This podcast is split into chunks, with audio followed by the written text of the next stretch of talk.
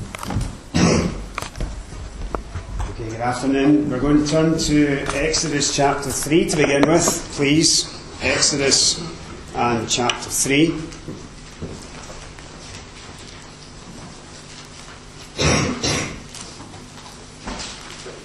Our subject is exaltation, which I think is a bit simpler to understand. And so we want to think about our worship of God and the exaltation of God within it. So, Exodus chapter 3 and verse number 1. Now, Moses kept the flock of Jethro, his father in law, the priest of Midian. And he led the flock to the backside of the desert and came to the mountain of God, even Horeb. And the angel of the Lord appeared unto him in a flame of fire out of the midst of a bush. And he looked, and behold, the bush burned with fire, and the bush was not consumed. And Moses said, I will now turn aside and see this great sight, why the bush is not burnt. And when the Lord saw that he turned aside to see, God called unto him out of the midst of the bush and said, Moses, Moses, and he said, Here am I. And he said, Draw not nigh hither, put off thy shoes from off thy feet, for the place whereon thou standest is holy ground. Moreover, he said, I am the God of thy father, the God of Abraham, the God of Isaac, and the God of Jacob. And Moses hid his face, for he was afraid to look upon God. And then further down, please, in verse 14. And God said unto Moses, I am that I am. And he said, Thus shalt thou say unto the children of Israel, I am hath sent me unto you. Now over to the book of Psalms, please, in Psalm 34.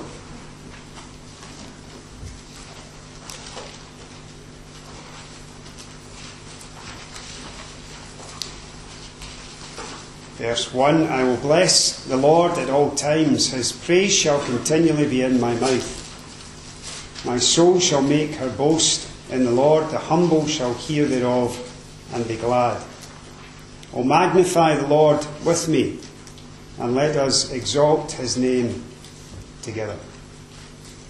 And then our final reading is over into Luke's Gospel again and chapter 1. We're back at where we started off last night in our reading, Luke chapter 1 and verse 46.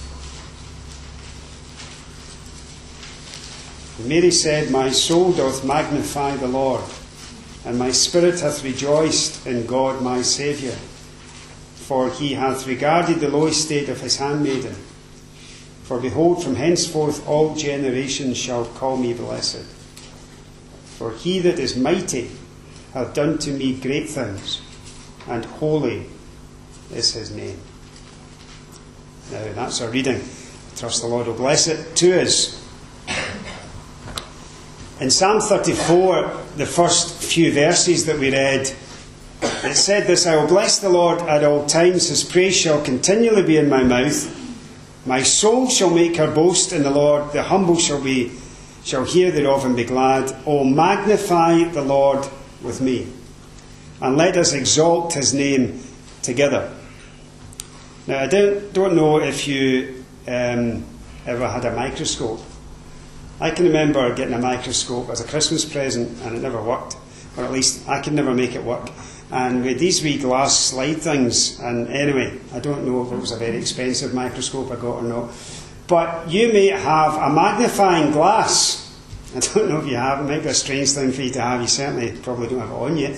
But um, if you have a magnifying glass, you understand this that the purpose of a magnifying glass is to magnify an object and it is to make that which is small bigger to the sight. Well, that's not what is meant here in Psalm 34. So you need to take the idea of that and put it to one side. If you perhaps, I don't know if you've got one of these, uh, maybe you do, if you have a telescope, then your telescope forms or is for a different purpose. Your telescope is to take something, not necessarily small, in fact, unlikely small, but something that is at a distance and bring it close so that you can see it as it is. Now that's the right idea in the word magnify in the Bible. So when we are to magnify the Lord, it's not that the Lord is small and we need to make him bigger so that we can see him. It is that the Lord needs to be brought to where we are so that we can see him as he is. It's a telescope and not a microscope, is the idea. You see, the microscope is really applicable to us when we magnify ourselves. We take that which is small and we want to make ourselves bigger. But not so with God. We can't make him bigger than he actually is. And so it is to appreciate, it is to exalt, it is to lift up the one who is already great so that we might see him as he is. That is in the idea of exaltation, to lift up. Psalm 99 and verse 5 puts it this way Exalt ye the Lord our God and worship at his footstool, for he is holy. And that word exalt there is a translation of a Hebrew imperative. That means it's a command that means literally lift up. So the idea is that in our worship, the Lord must be lifted up. He is the one that our focus is upon, and by our worship or in our worship, whether it's oral or whether it is in acts of service or in our everyday work, in whatever it ways that we seek to serve the Lord, we need to magnify Him in the biblical sense. We need to put Him on display. We need to exalt him so that the focus is on his, on him, the attention is on him, the glory belongs to him, and we need not do that, should not do that for ourselves. And so magnify the Lord. When you come to this um, idea of the greatness of God, last night I mentioned this expression, the aseity of God. And I was just mentioning, if you weren't here, that I'd been um, a wee while ago looking into a little study, excuse me, on the attributes of God and reading around about it, and I came across that title, and I didn't really know what the title meant, and I'd never heard it, and so began to read into it. And when you think about the, the character of God and the greatness of God, that's why I read in Exodus chapter 3. To just enforce in our minds just how great our God is. And Exodus 3 to me is a, is a wonderful snapshot of that. It's just a little part of it. It's one of the what the theologians call the theophanies of our Old Testament, where God makes himself apparent to people in certain ways, his presence apparent to people. People knew God was there, and he revealed himself in certain ways, and they call these um, the theophanies of God, and this is one of them. Moses is in the wilderness, if you don't know the, the circumstance surrounding it, the context. Moses, the servant of God, he's in the wilderness and he sees a sight that draws his eye. And he sees a bush that is burning. Now, that would not be unusual in the wilderness, but what drew his eye was that the bush was burning with fire, but the bush was unaffected in that it was not consumed. And so the narrative unfolds, and we've read sections of it, and he approaches this, and God speaks to him out of that bush. And he tells Moses to take his shoes from off his feet because the ground on which he was standing was holy ground. Now we know that God's presence was there because on other occasions when people bowed down before angels, they were told to stand up, not to do that sort of thing. That was reserved for God alone. You don't worship the creature, you worship the Creator. And so Moses is in conversation with God as God speaks to him out of that bush. And God gives Moses service to fulfill for him. And of course, it is to lead the people of God out of captivity, out through the Red Sea and so forth. But as Moses is expressing his fears in or his inability to fulfill that service, he, he says that he needs to know the name of God to go to the people of God and say, say the name of God who sent him. And God then speaks as he as we read. And Moses is asking about the name of God, and God tells Moses his name.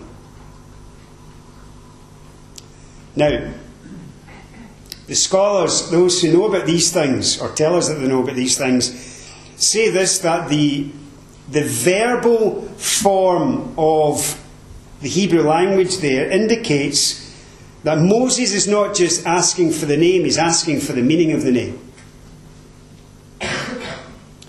And God reveals his name, and Moses learns something about God.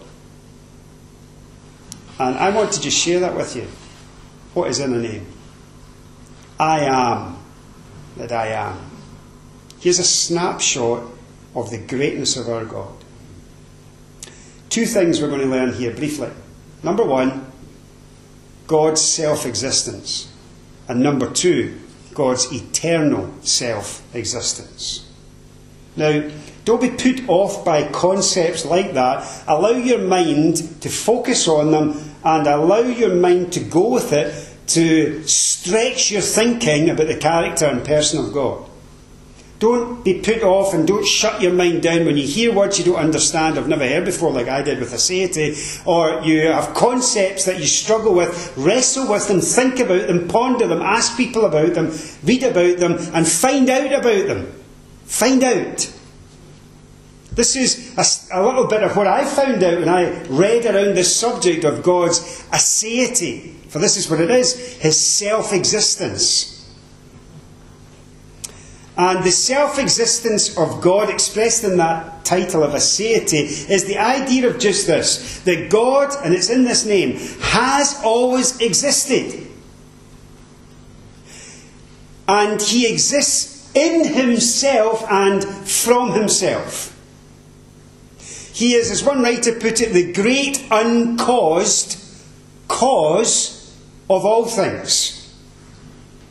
He's the self existent God, the God who has life in himself, doesn't derive it from another. He's not dependent on another for his existence. He doesn't need another for his existence. What a beautiful picture of it in this bush that burned and was not consumed. Now, we say there's a picture of the holiness of God, and no doubt it is, but it's more than that. Think about the fire that burns. The fire burns independently of the bush. It's not using the bush as fuel. It's rather this the fire exists in and of itself. And it's seen in the bush, but it's not dependent on the bush.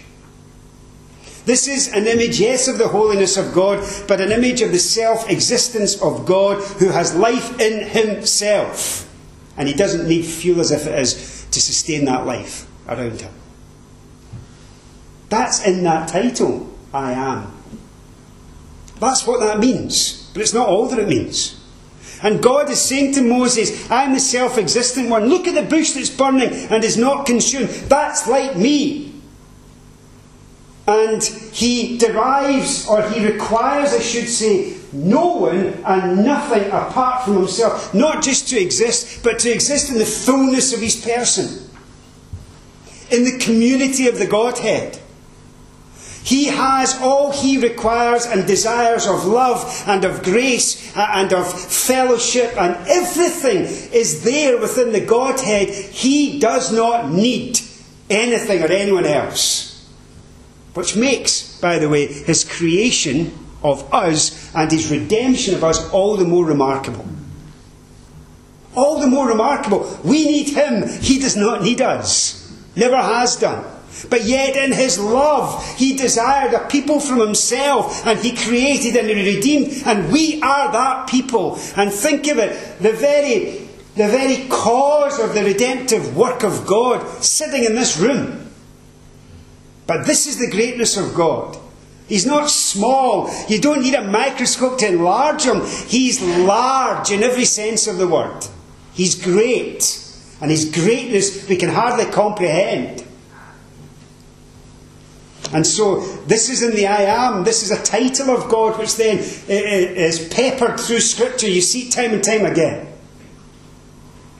And he refers to himself in Isaiah 40, uh, particularly in the book of Isaiah, by the way, but in Isaiah 44, verse 6, Thus saith the Lord, the King of Israel, and his Redeemer, the Lord of hosts, I am the first, I am the last, and beside me there is no God. There is nothing before him, there is nothing after him. There is no God but him. Again, listen to Isaiah 48, verse 12 through 13. Hearken unto me, O Jacob and Israel, my called. I am he, I am the first, I am also the last. Mine hand hath laid the foundation of the earth, my right hand hath spanned the heavens. When I call unto them, they stand up together. And this language isn't you know, reserved just for the Old Testament. You go to Revelation chapter 1 and verse number 8. The Lord Jesus says this I am the Alpha and Omega, the beginning and the end, saith the Lord, which is, which was, and which is to come, the Almighty. It's as if language is just running away with John as he writes these things, expressing the greatness of God. You know, sometimes I'm thinking about younger folk, you know, when you're identifying, which isn't a great word to use these days, as a Christian, that is, when you're testifying as a Christian, and um, you have to, and the word identify is right, you're, you're standing beside the Lord Jesus Christ as if it were. You're, you're taking your stand beside him as a Christian. Samuel's going to do that tomorrow in his baptism. Uh, and what you're doing is you're saying, I belong to Christ. I believe in God. And you feel very small. Because no one else does. No one else in your class, no one else in your year Maybe no one even else in your school. You're standing there and you feel alone and small. Well, you may be small, but your God is far from small. And as you get a, a glimpse and a taste, and as you get a, an appreciation of just how great your God is, remember this you're standing beside a God who is greater than the sum parts of all his creation. This is your God. He is self existent. And now you can go home and you can tell your folks, I know all about the aseity of God, and find out if they do. And you might get a wee surprise. So, the aseity of God, but not only that He is self existent, we also learn, I am that I am. What He was saying is just this I am, I am self existent and eternally so. Eternally so. Psalm 90, verse 1 to 2 says this Lord, you've been a dwelling place in all generations. Before the mountains were brought forth, or you formed the earth and the world, from everlasting to everlasting, thou art God. See the vast scope of that. Throughout the ages of eternity. What do we mean by that, that God is eternal? I used to struggle with that a wee bit. And the more you did into it, um, your struggle in your mind doesn't go away. It's just amazing to think about anything that's eternal is difficult. I've said it means that He has no beginning, and that's true. It's true of nothing and no one else, by the way. It's only true of God. He has no ending. He has no ending. But He has also no succession of moments, unlike you and me.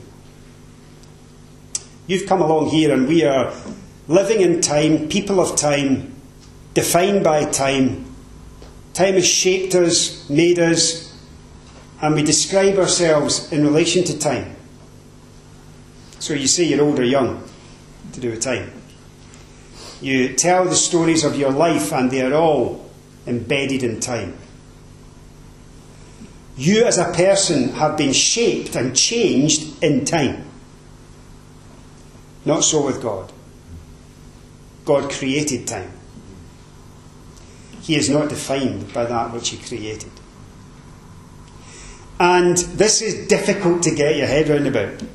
So we experience things like seconds, minutes, hours, days, weeks, months, and years, and so forth. And it is on a timeline. So we can't experience tomorrow before tomorrow actually comes within the timeline of history. We can't go ahead of time in our experience. But God is so different. There's never been a point, and that's a weak way to put it, when God did not know everything that would ever happen or could ever happen. It's all known to God. He exists outside of time. So difficult to actually express. And that's why Peter puts it in this sort of language. One day is with the Lord as a thousand years, and a thousand years is one day. Time means a different thing to God than it does to us. It doesn't shape him. He hasn't grown within a time span. He hasn't changed within a time span. He is eternally the same. He is the unchanging, self existent God of eternity. It's so incredibly difficult to think about. And so it should be. I am so glad that we worship a God who is bigger than the sum of our intellects. That we can't actually say, I fully understand Him. God is greater than the sum of all His creation. One writer put it this way you might think, and we're on to beams of light again, you might think of it like this that God's essence is refracted. Do you all know what refraction is? Surely, first, second year, remember learning about that. You might think of it like this that God's essence is refracted into many attributes in the same way that light is refracted into the whole spectrum of many different colours. And so you see the refraction of light, and you realise that life is actually made up of all of that. But when you see there's just there's a unity to it, but that unity has many composite parts, to put it clumsily. Same with God. Such is his greatness. He is eternal.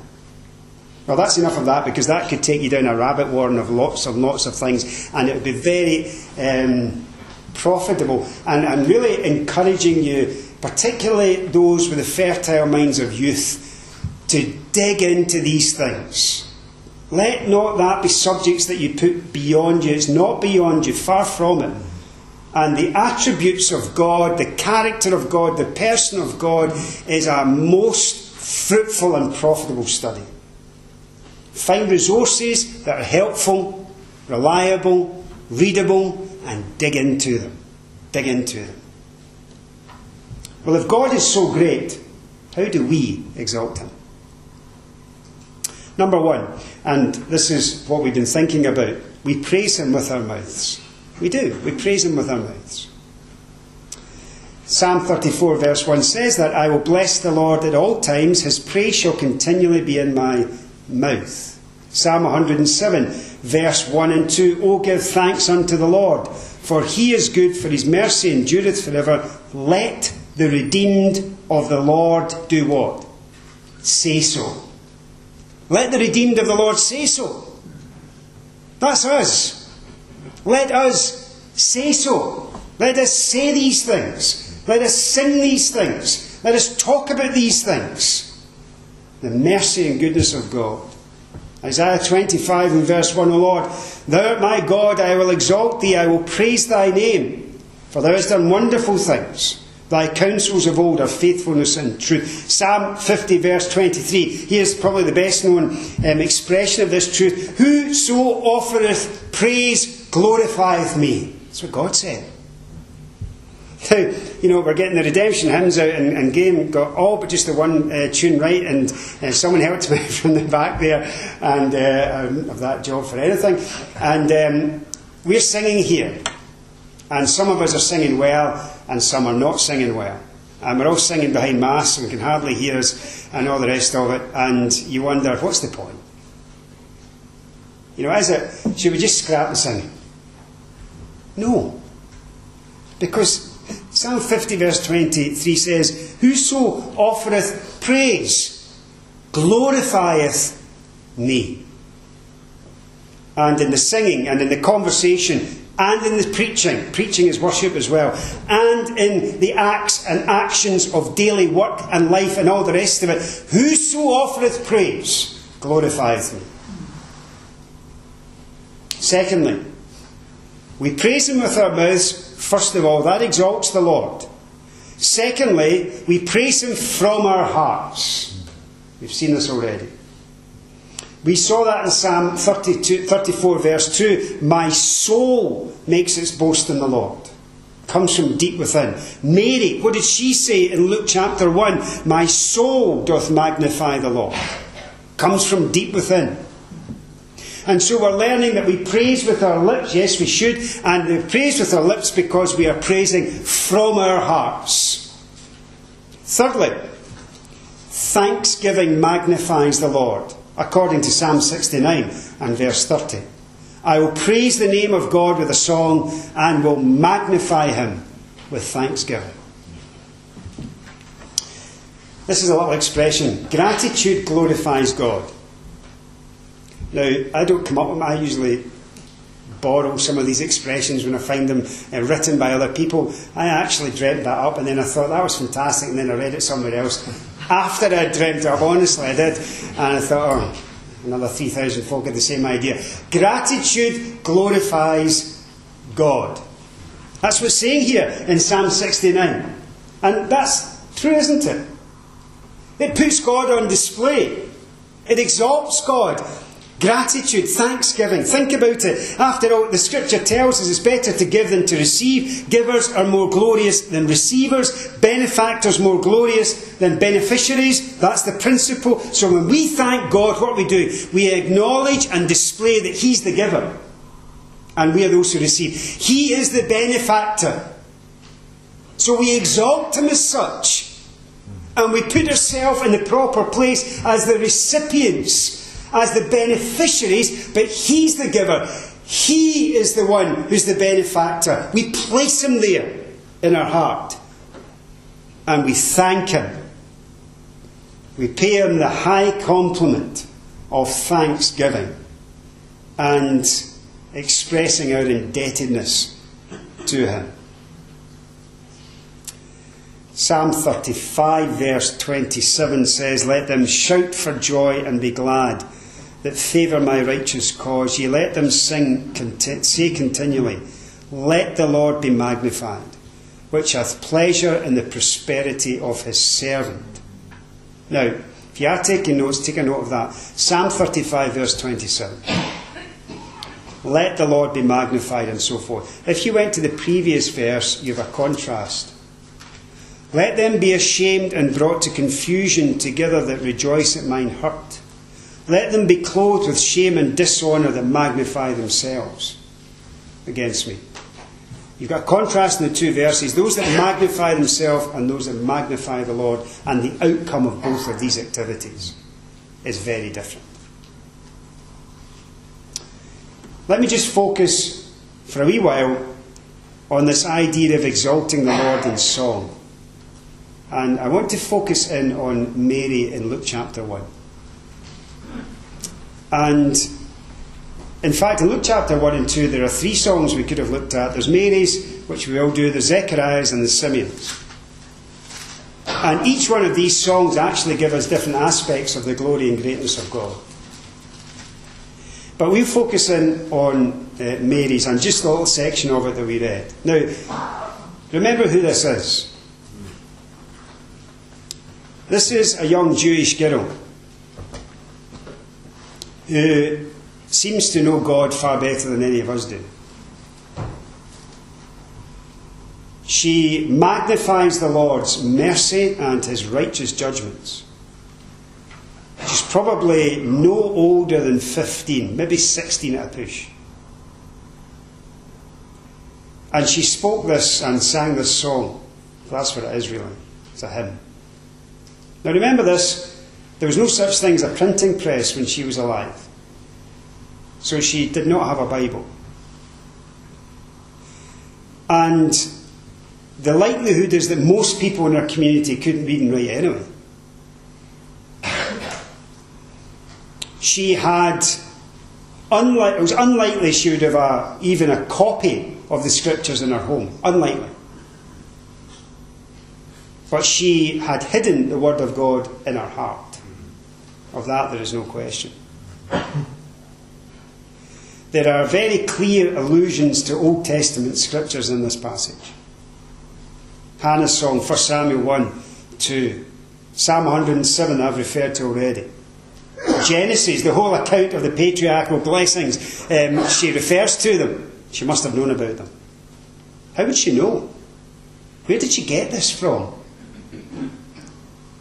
We don't know, but it would seem likely that she would get it from the synagogue.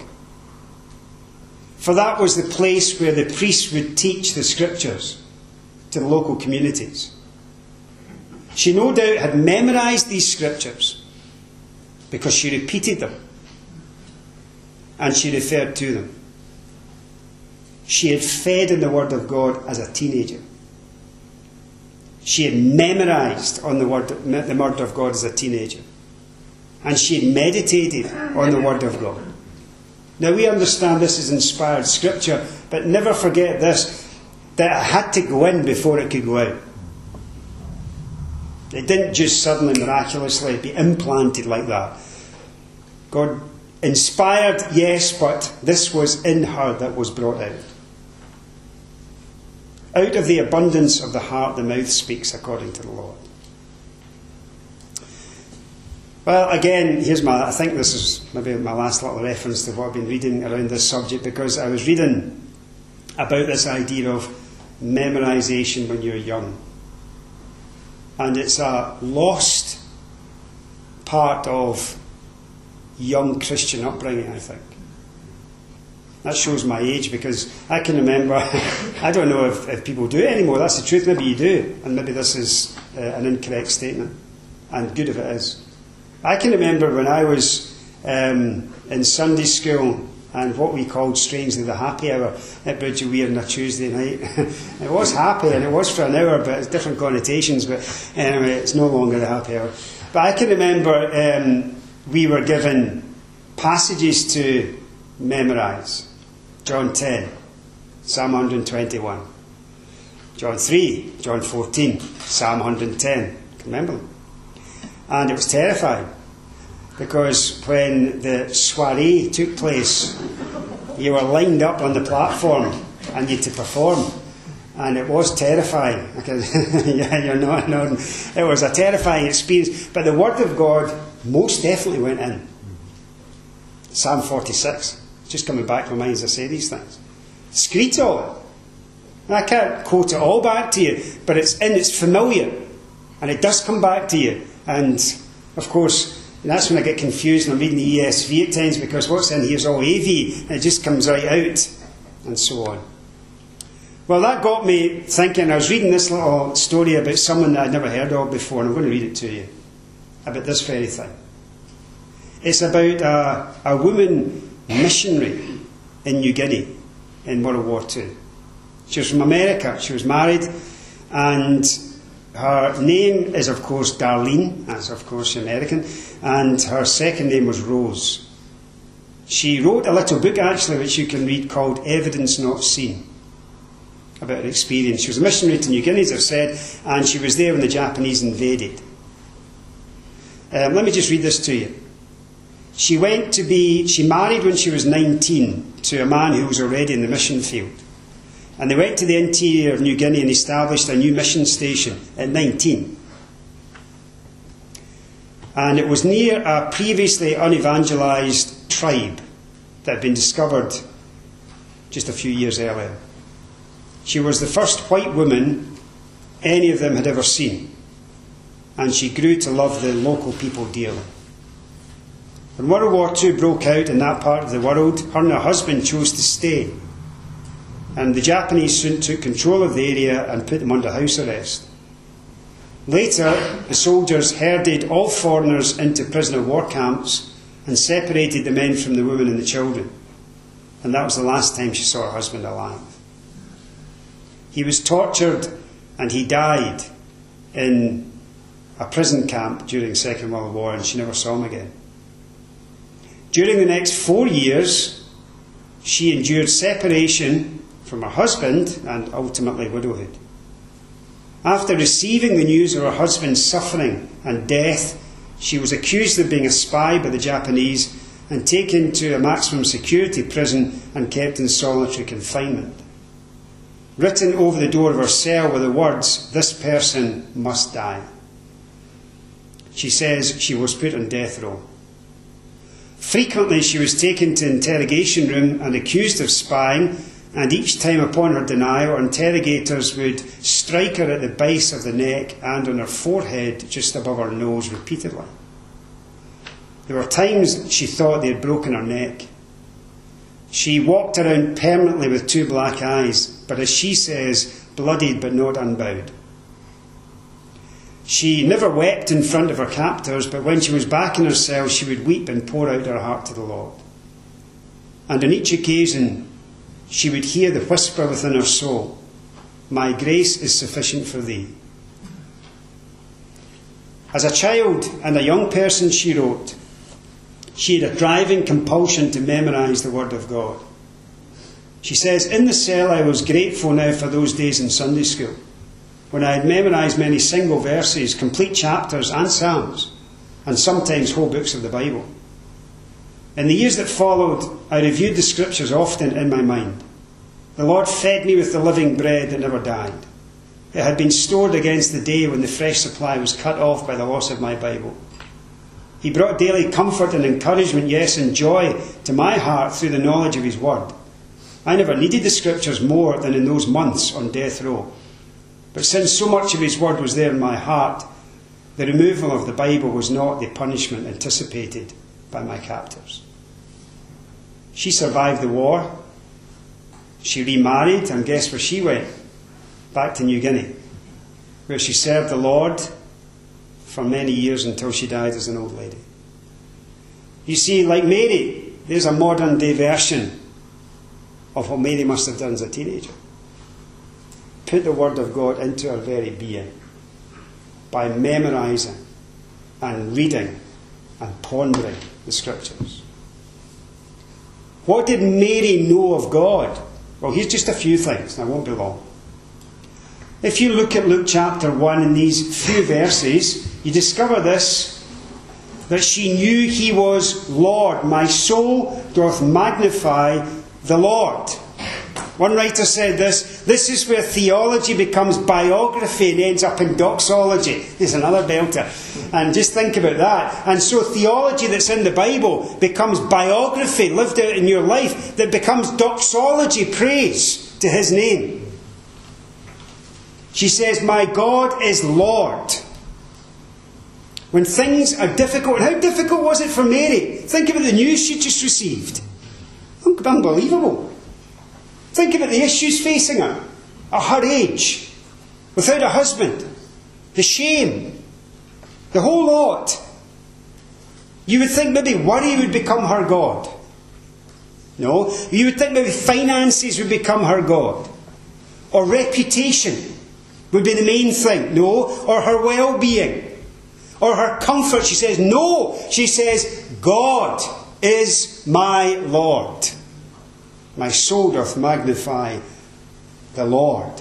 Secondly, she knew God not only as her Lord but as her Saviour. And this is the proof text, if you need any, that Mary needed salvation as much as any other individual.